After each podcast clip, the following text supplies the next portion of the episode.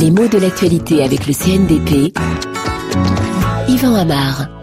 Les inondations catastrophiques du Pakistan ont chassé des milliers de gens de chez eux, en particulier tous ceux qui habitent autour de la ville de Tata. Et de plus en plus, on parle d'exode à propos de ces foules qui sont jetées sur les routes et qui s'éloignent d'une zone dangereuse sans toujours savoir de façon très précise où elles se dirigent.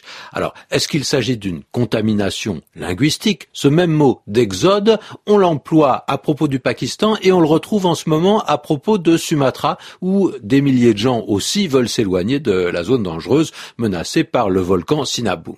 Alors est-ce qu'il s'agit d'un autre exode?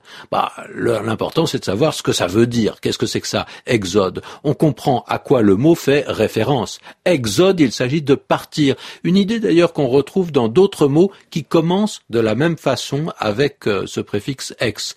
Exil, exfiltration par exemple. Mais les deux termes sont tout à fait différents. Exfiltrer, c'est un mot technique et même journalistique, on peut dire assez récent. Hein. Il s'agit d'organiser l'évacuation de gens dont on pense qu'ils sont en danger s'ils restent dans un pays troublé.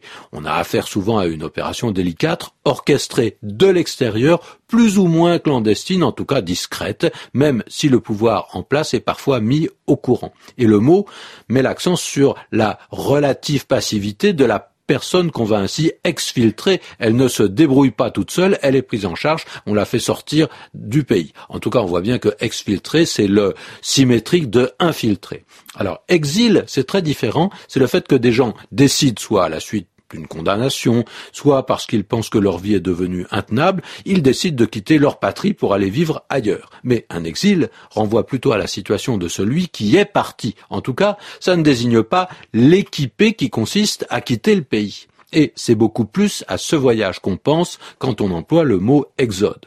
Alors, détail important, il s'agit toujours d'un départ collectif, massif. On met l'accent sur cette foule qui s'en va. Et les images sont souvent en rapport avec cette multitude anxieuse, désorganisée. Hein. On voit des colonnes de gens de tous âges qui partent à la hâte avec des moyens de transport de fortune et tous les bagages qu'ils se sont autorisés à emmener.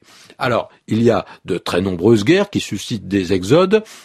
Mais quand on ne précise pas et qu'on dit l'exode, on est dans le rappel de la Deuxième Guerre mondiale. On pense à l'exode de juin 40, une fois fini ce qu'on a appelé la drôle de guerre. La France avait perdu la guerre, justement, et beaucoup de Français, surtout des Parisiens, mais pas seulement, s'étaient jetés sur les routes pour partir au hasard, plutôt vers le midi. Et puis, le mot exode a bien sûr aussi un passé biblique.